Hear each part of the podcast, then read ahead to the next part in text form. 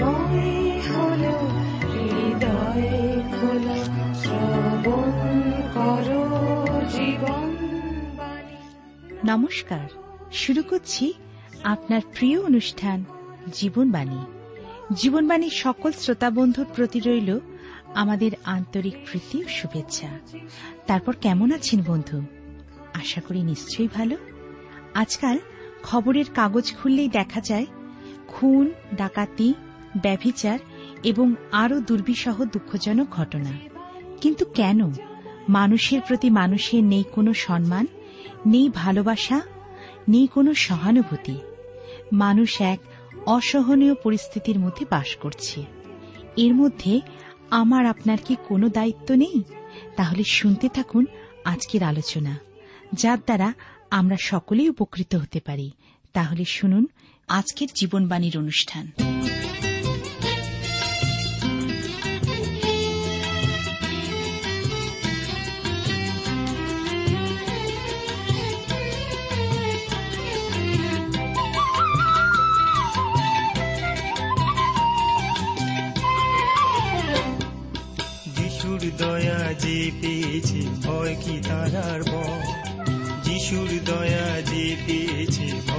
ভয় কি দিনে দিনে জীবন যে তার, দিনে দিনে জীবন যে তার, আলোয় হবে উজ্জ্বল।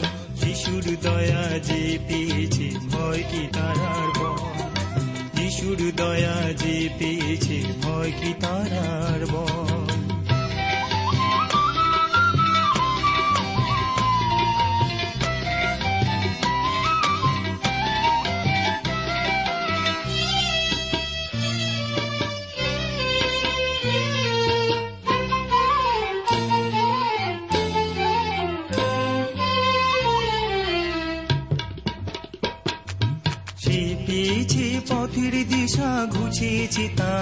আধার নিশা, সে পেয়েছে পথের দিশা, ঘুচেছে তার আধার নিশা। প্রেমের বায়ে ফুটেছে তার প্রেমের বায়ে ফুটেছে তার জীবন পুষ্পদল। যিশুর দয়া যে পেয়েছে, ভয় কি তারার বল? যিশুর দয়া যে পেয়েছে, ভয় কি তারার বল?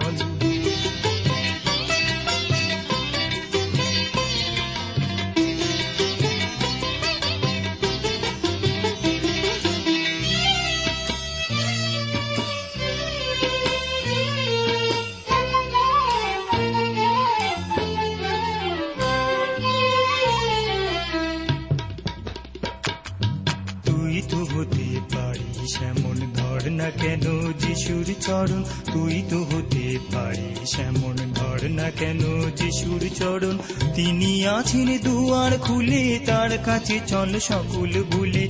তিনি আছেন দুয়ার খুলে, তার কাছে চল সকল ভুলে। তোর ভাঙা জীবন যিশুর প্রেমে, ভাঙা জীবন যিশুর প্রেমে হবে রে সচর। যিশুর দয়া যে পেয়েছে, ভয় কি তারার বল যিশুর দয়া যে পেয়েছে ভয় কি তারার বল?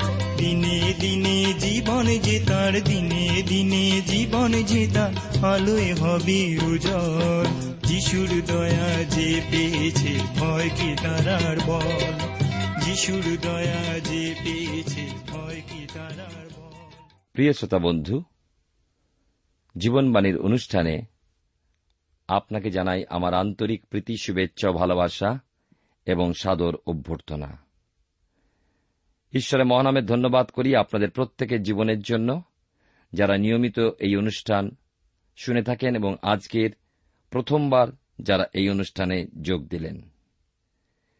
জীবনবাণীর ধারাবাহিক আলোচনায় আমি আপনাদেরকে ইয়োবের পুস্তক থেকে শুরু করেছি। আজকের আমরা একের অধ্যায় ছয় পদ থেকে আলোচনা শুরু করব। আর ছয় পদে আমরা দেখতে পাই এক স্বর্গীয় দৃশ্য। এর আগের দিনে আমরা দেখেছি উজ দেশে ইয়োবের পরিবারের দৃশ্য। পারিবারিক দৃশ্যের পর আমরা এখন আসলাম স্বর্গীয় এক দৃশ্য। যেখানে ছয় পদে এই কথা লেখা আছে যে একদিন ঈশ্বরের পুত্রেরা সদাপ্রভুর সম্মুখে দণ্ডায়মান হইবার জন্য উপস্থিত হন। তাদের মধ্যে শয়তানও উপস্থিত হইল।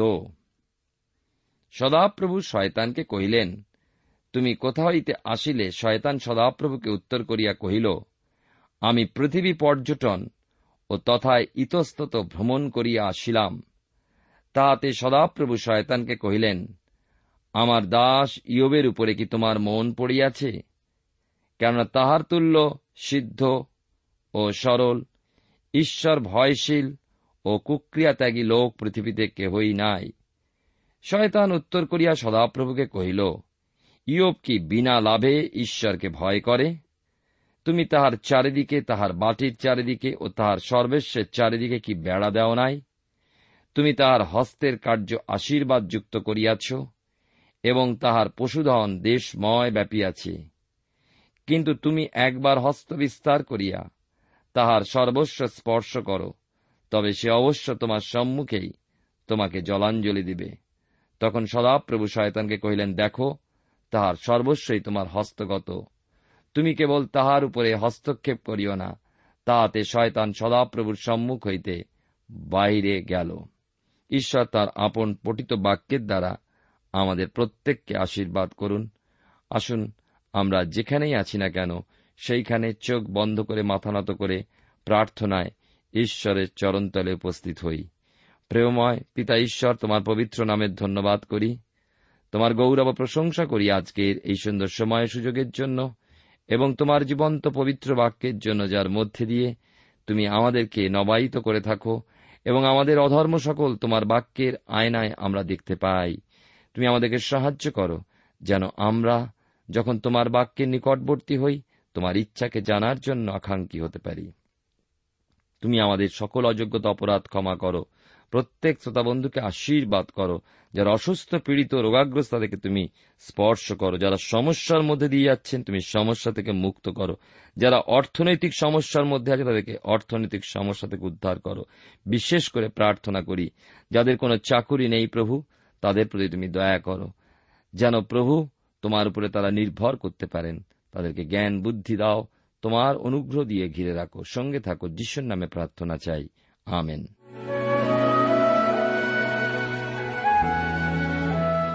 প্রিয় শ্রোতা বন্ধু, আপনি জীবনবাণীর অনুষ্ঠান শুনছেন। আর এই অনুষ্ঠানে আমি আপনাদের কাছে বাইবেলের পুরাতন নিয়মে ইয়বের বিবরণ বা ইয়বের পুস্তক থেকে আলোচনা করছি। আমরা স্বর্গীয় সেই দৃশ্যতে দেখতে পাচ্ছি যে শয়তান উপস্থিত হয়েছে। ঈশ্বরের সামনে তার কাছে রিপোর্ট দেওয়ার জন্য। এবং আমরা দেখতে পাই যে এইখানে শয়তানের চোখ পড়েছে ইয়বের উপরে, কারণ ইয়বকে ঈশ্বর প্রচুর পরিমাণে আশীর্বাদ করেছেন। শুধু তাই নয়, ইয়ব যে ঈশ্বর ভয়শীল, কুক্রিয়াত্যাগী, সিদ্ধ ব্যক্তি, তার কারণ হিসাবে শয়তান ঈশ্বরকে জানাচ্ছে যে তুমি তার চারদিকে তার বাড়ির চারদিকে, তার সর্বেশের চারিদিকে তুমি বেড়া দিয়ে রেখেছ তাই। তুমি তার হাতের কাজকে আশীর্বাদ করেছ তাই, এবং তার পশুধন দেশময় বিস্তৃতি লাভ করেছে তাই। একটা বিষয় আমাদের বুঝতে অসুবিধা হয় না যে ঈশ্বরের আশীর্বাদ ভিন্ন, আমরা আশীর্বাদ লাভ করতে পারি না, এবং শয়তানও এই বিষয় জানে এবং বোঝে। এবং সে যখন ঈশ্বরের কাছে এলো এবং সে যখন তার রিপোর্ট দিতে লাগল, তখন সে ইয়বের বিষয়ও বর্ণনা করল। বাইবেলে নতুন নিয়মে, বিশেষ করে পিতরের প্রথম পত্রে, পিতর আমাদেরকে সাবধান বানিয়ে দিয়েছেন যেন আমরা প্রবুদ্ধ হই, জেগে থাকি। কারণ আমাদের বিপক্ষ, দিয়াবল বা শয়তান গর্জনকারী সিংহের ন্যায় আমাদেরকে গ্রাস করবে, তার অন্বেষণ করে বেড়াচ্ছে। তাই আমাদের উচিত এই চেতনাবাণী বিশেষ করে শ্রবণ করা, স্মরণ করা, সাবধানে থাকা। শয়তান তার রিপোর্টে নিজেই বলছে, আমি পৃথিবীতে ইতস্তত ভ্রমণ করে এলাম। আমরা যারা ঈশ্বরের লোক ঈশ্বরকে ভয় করি, কখনো ইতস্তত ভ্রমণ করি না। আমরা আমাদের পরিকল্পনা অনুযায়ী সর্বদা চলি। শয়তান এদিকে ওদিকে ঘোরে। যেমন চোর এদিকে ওদিকে সুযোগ খোঁজে, কোথায় কি পাওয়া যায়, ঠিক তেমনি শয়তানও এদিক ওদিক খোঁজ করে কাকে ধরা যায়। আপনাদের নিশ্চয়ই স্মরণে আছে, প্রভু যীশুখ্রিস্ট এই জগতে থাকাকালেই তিনি কি বলেছিলেন? আমরা সে কথা যেন ভুলে না যাই। আমরা বিশেষ করে দেখি যে চল্লিশ দিন ধ্যানস্থ থাকার পর তিনি যখন ধ্যান ভঙ্গ করলেন, তাঁর শারীরিক দুর্বলতার সুযোগ নিয়ে শয়তানও তাঁর কাছে পৌঁছেছিল এবং পর্বতের উপর হতে পৃথিবীর সমস্ত রাজ্য দেখিয়ে যিশুকে বলেছিল, তুমি একটাবার আমাকে প্রণাম করো। ওই রাজ্য তোমাকে দেব। প্রভু যীশু শয়তানকে দূর করে দিয়েছিলেন। যদিও সকল সৃষ্টি ঈশ্বরের হুকুমে চলে, তথাপি ঈশ্বর শয়তানকে কিছু কালের জন্য স্বাধীনতা দিয়েছেন। প্রিয় শ্রোতা বন্ধু, প্রিয় ভাই ও বোন, আমরা শয়তানের শয়তানিপূর্ণ পরিবেশে বাস করছি। প্রতি পদে পদে আমাদের সজাগ থাকতে হবে এবং শয়তানকে পরাস্ত করতে হবে। তবে আমাদের সে শক্তি নেই। শয়তান যীশুখ্রিস্টের রক্তচিহ্ন দেখলে বলহীন হয়ে পড়ে। সুতরাং যিশুর রক্তের শক্তিতে শয়তানকে আমাদেরকে দূর করতে হবে। যাই হোক, শয়তান স্বর্গের বিবরণী সভায় উপস্থিত এবং মনে মনে ফন্দি আঁটছে যে কীভাবে ইয়োব নামে ওই লোকটার কথা তোলা যায়। আর আমরা দেখতে পাচ্ছি যে ঈশ্বর শয়তানকে প্রশ্ন করলেন, আমার দাস ইয়োবের উপরে কি তোমার মন পড়িয়াছে? ঈশ্বর ইয়োবকে উচ্চ মানের প্রশংসাপত্র দিলেন। বড় সুন্দর, তাই নয়? তাহার তুল্য সিদ্ধ সরল। ঈশ্বর ভয়শীল ও কুক্রিয়াত্যাগী লোক পৃথিবীতে কেহই নাই। আজকে যদি আমাদের সম্বন্ধে ঈশ্বর প্রশংসাপত্র লেখেন, তাহলে কি লিখবেন? একবার ভাবুন তো। আপনার সম্পর্কে বা আমার সম্পর্কে ঈশ্বর কি লিখতে পারেন? আমি আপনি প্রভুর জন্য কেমন জীবনযাপন করছি? আমরা দেখি এখানে যে আসলে শয়তান ইয়বকে কবজা করার চেষ্টা চালিয়ে যাচ্ছিল। কিন্তু ঈশ্বর তার ভক্ত সন্তানদের চারিদিকে অদৃশ্য বেড়াজাল দিয়ে রাখেন এবং শয়তানের ক্ষমতাই হয় না সেই বেড়াজাল ভেদ করতে পারে। আমি বিশ্বাস করি যে প্রত্যেক বিশ্বাসী ও ঈশ্বরের ভক্তের চারিদিকে ঈশ্বর বেড়াজাল দিয়ে রেখেছেন। যেন শয়তান আমাদের কোনো মতে ছুঁতে না পারে। শয়তানও সরাসরি ঈশ্বরকে চ্যালেঞ্জ করেছিল। সে বলল, ইয়বকে তুমি মহা সম্পদ দিয়েছ। ওইসব সরিয়ে নাও। ওর চারিদিক থেকে রক্ষা বেড়া সরিয়ে দাও দেখি ও কেমন তোমায় ভক্তি করে, কেমন তোমায় ধরে থাকে। শয়তান দেখাতে চায় যে মানুষকে তুমি যতক্ষণ দেবে, ততক্ষণই সে তোমার সেবা করবে। এটিও অবশ্য কোনো কোনো ক্ষেত্রে ঠিক। অনেকে ঈশ্বরকে ভালোবাসেন ঈশ্বরের কাছে পাওয়ার জন্য। অনেকে দান করেন ঈশ্বরের কাছে পাওয়ার উদ্দেশ্যে। এটি কিন্তু ভুল ধারণা। আমরা ঈশ্বরের উদ্দেশ্যে দান করি, আমরা ঈশ্বরকে ভালোবাসি তার প্রমাণস্বরূপ। ঈশ্বর আমাদেরকে ভালোবাসেন, তার প্রমাণস্বরূপ তিনি তার পুত্রকে দান করেছেন। শয়তান মানুষের চরিত্রটাকে ব্যঙ্গ করছে এখানে। এমনিতেই শয়তান কিন্তু মানুষকে ভালোবাসে না, ঘৃণাই করে। আর এই জন্যই ঘৃণা করে, কেননা মানুষ ঈশ্বরের প্রেমের পাত্র, সেই কারণেই ঘৃণা করে। অবশ্য যারা শয়তানকে প্রেম করে বা শয়তানকে ভালোবাসে, তাদেরকে শয়তান খুবই ভালোবাসে। আমি ব্যক্তিগতভাবে শয়তানের প্রভুত্ব মানতে কোনোদিনও রাজি নয়, কারণ সে আমায় ঘৃণা করে। তাকে আমি প্রভু বলে মানব কি করে? ঈশ্বর আমাকে আপন সন্তানের মতন ভালোবাসেন। ঈশ্বর পাপকে ঘৃণা করেন, কিন্তু পাপীকে ভালোবাসেন। একথা কখনো ভুলবেন না। তিনি পাপী মানুষকে ধ্বংস করার জন্য পৃথিবীতে আসেননি। তিনি পাপীকে উদ্ধার করার জন্য এসেছিলেন। তাই তিনি বলছেন, সুস্থ মানুষের চিকিৎসকের প্রয়োজন নাই। তিনি এসছেন অসুস্থদের জন্য, অধার্মিকদের জন্য। শয়তানের কথায় ঈশ্বর তাকে অনুমতি দিলেন যে ইয়বের যা কিছু সম্পদ আছে, সবই তোমার হাতে দিলাম। তুমি কেবল ইয়বের দেহ স্পর্শ করবে না। তাহলে আমরা দেখছি যে সময় সময় ঈশ্বর শয়তানকে আমাদের সম্পদের উপরে, এমনকি দেহের উপরও হস্তক্ষেপ করার অধিকার দেন। ঈশ্বরের অনুমতি ছাড়া শয়তান আমাদের কিছুই করতে পারে না।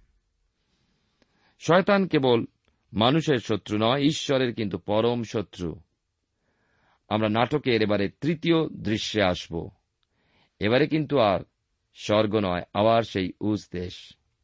তেরো থেকে সতেরো পদে লেখা আছে, পরে কোনো একদিন ইয়বের পুত্র কন্যাগণ তাহাদের জ্যেষ্ঠ ভ্রাতার গৃহে ভোজন ও দ্রাক্ষারস পান করিতেছিল। এমন সময় ইয়বের নিকটে এক দূত আসিয়া কইল বলদেরা হাল বইতেছিল এবং গর্ধপীরা তাহাদের পার্শ্বে চড়িতেছিল। ইতিমধ্যে শিবাইয়েরা আক্রমণ করিয়া সেই সকল লইয়া গেল এবং খড়গাধারে যুবকগণকে নষ্ট করিল।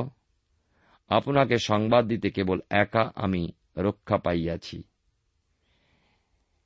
সে কথা কইতেছিল, ইতিমধ্যে আর একজন আসিয়া কহিল, আকাশ হইতে ঈশ্বরে অগ্নি পতিত হইয়া মেষপাল ও যুবকগণকে দাহ করিল তাহাদিওকে গ্রাস করিল। আপনাকে সংবাদ দিতে কেবল একা আমি রক্ষা পাইয়াছি। সে কথা কইতেছিল, ইতিমধ্যে আর একজন আসিয়া কইল কলদিয়েরা তিন দল হইয়া উষ্ট্রপাল আক্রমণ করিয়া তাহাদিওকে লইয়া গেল এবং খড়গাদারে যুবকগণকে বধ করিল। আপনাকে সংবাদ দিতে কেবল একা আমি রক্ষা পাইয়াছি। আগেই বলেছি যে, ইয়বের দশজন ছেলে মেয়ে পরস্পর এক একজনের বাড়িতে ভোজের ব্যবস্থা করতেন। এইদিকে শয়তান ইয়বের সকল সম্পদের উপরে আঘাত হানার অনুমতি লাভ করেছিল ঈশ্বরের কাছ থেকে। ইয়বের সন্তানেরা একদিন যখন আমোদ প্রমোদে ব্যস্ত এবং অপরদিকে ইয়ব যখন আপন ঘরে নিশ্চিন্তভাবে দিন যাপন করছিলেন, সেই সময় এক সংবাদ বাহক ইয়বকে সংবাদ দিল যে সিবাইয়েরা, এরা হচ্ছে একটা লুটেরা জাতি, আক্রমণ করে সকল দাসকে বধ করেছে এবং পাঁচশো জোড়া বলদও তারা হরণ করে নিয়ে গেছে। তার সাথে পাঁচশো গর্ধপীয় তারা নিয়ে গেছে।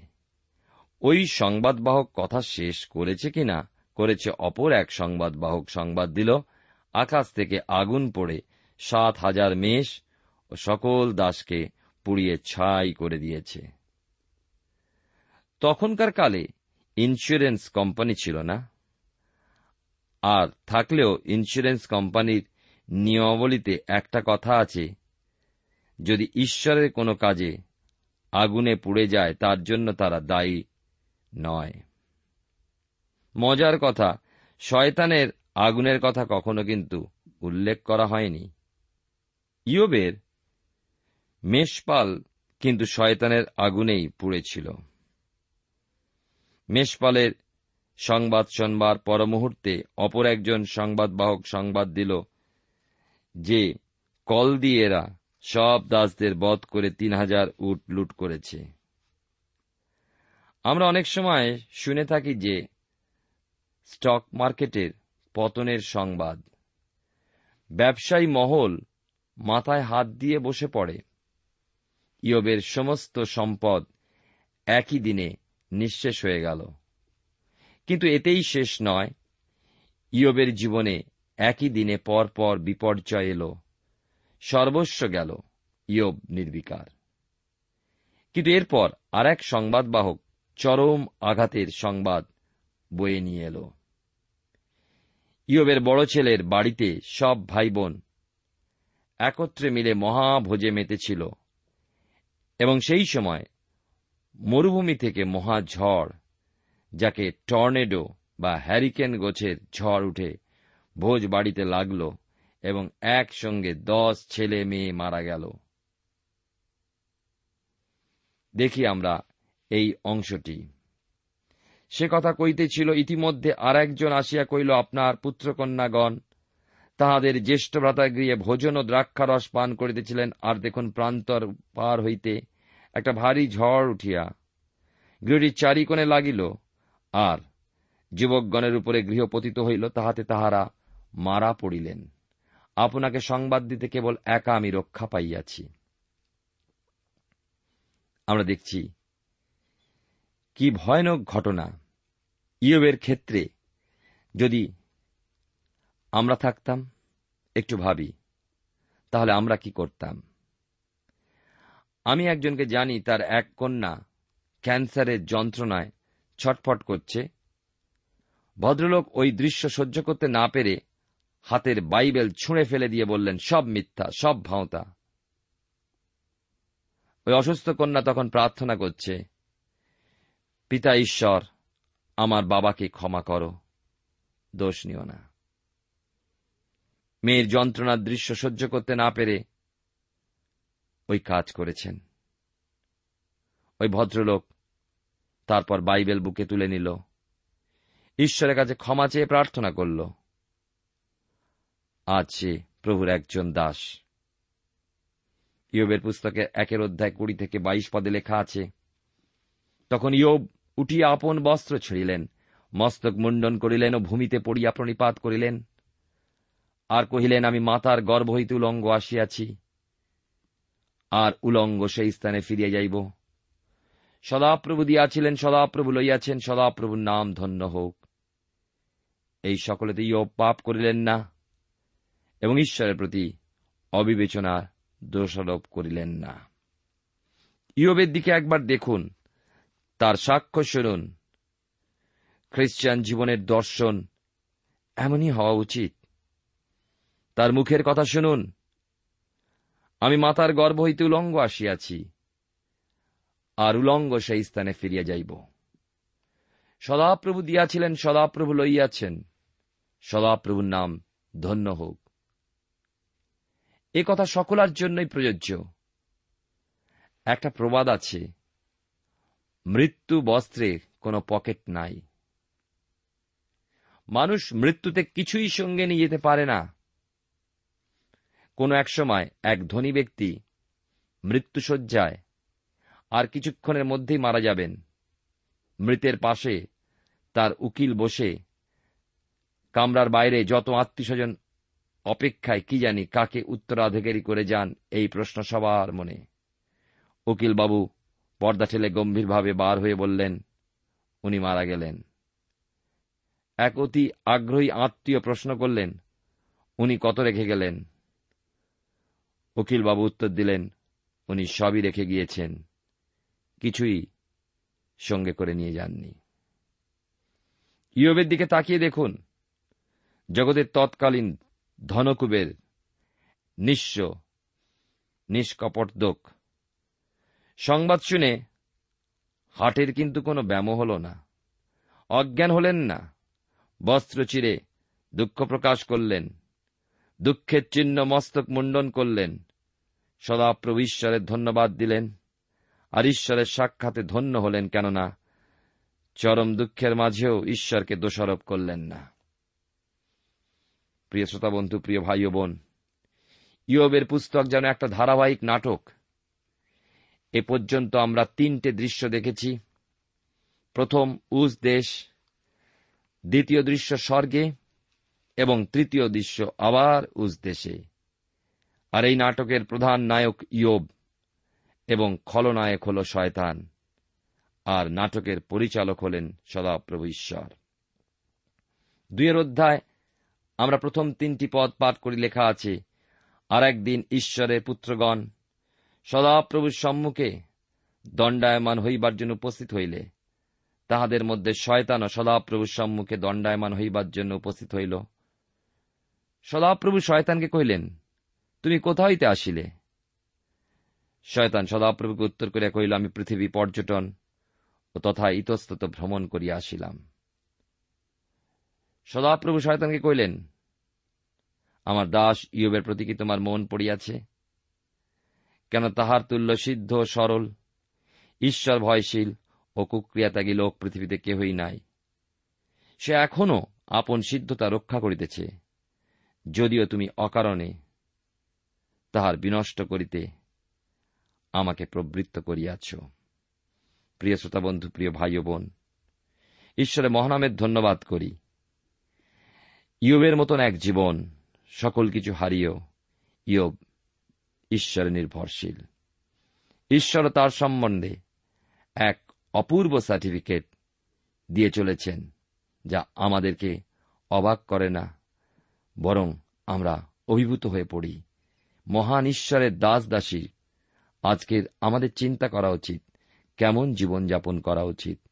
ঈশ্বরের সমর্পিত হই, যেন ইয়বের ন্যায় আদর্শ আমাদের মধ্যে দেখতে পাওয়া যায়। ঈশ্বরের শক্তি অনুগ্রহ বিনা তা অসম্ভব। প্রেমা পিতা, ঈশ্বর, তোমার পবিত্র নামে ধন্যবাদ করি। তোমার দয়া অনুগ্রহে আমরা বেঁচে আছি। আর তোমার দয়া এবং অনুগ্রহে আমরা বাকি জীবন কাটাতে চাই। তোমার দয়া এবং অনুগ্রহে ইয়বের মতন জীবন যাপন করতে তুমি আমাদেরকে শক্তি দাও, সাহস দাও, বুদ্ধি দাও, জ্ঞান দাও, পরিচালনা দাও। আমাদের সমস্ত অযোগ্যতা অপরাধ তুমি ক্ষমা করো। আমাদের সঙ্গে থাকো। যিশুর নামে প্রার্থনা চাই। আমেন।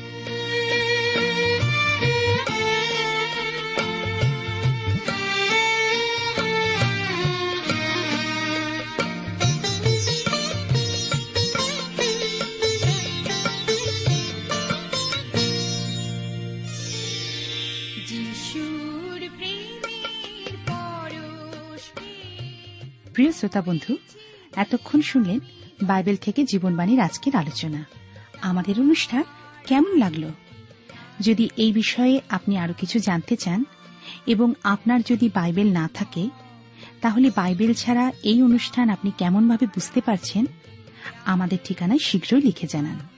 আমরা খুব খুশি হব যদি আপনি চিঠির সাহায্যে বা ফোনে এস এম এস এ অথবা ইমেলের সাহায্যে আমাদের সাথে যোগাযোগ করেন। আমাদের ঠিকানা হল Jibanbani T W R India, post box number এক ছয় নয় দুই পাঁচ, কলকাতা, সাত লক্ষ চৌত্রিশ। আবার বলছি, Jibanbani T W R India, post box number এক ছয় নয় দুই পাঁচ, কলকাতা, সাত শূন্য শূন্য শূন্য তিন চার। আমাদের ইমেলের ঠিকানা হল Bengali TTV at radio eight eight two dot com আবার বলছি Bengali TTV at radio eight eight two dot com আমাদের phone number two four three eight double zero four five two four three eight double zero four five এবং আমাদের mobile নাম্বারটা লিখে নিন nine four double three four nine seven two three five আবার বলছি nine four double three four nine seven two three five আজকের সময় এখানেই শেষ। বিদায় নিচ্ছি। নমস্কার।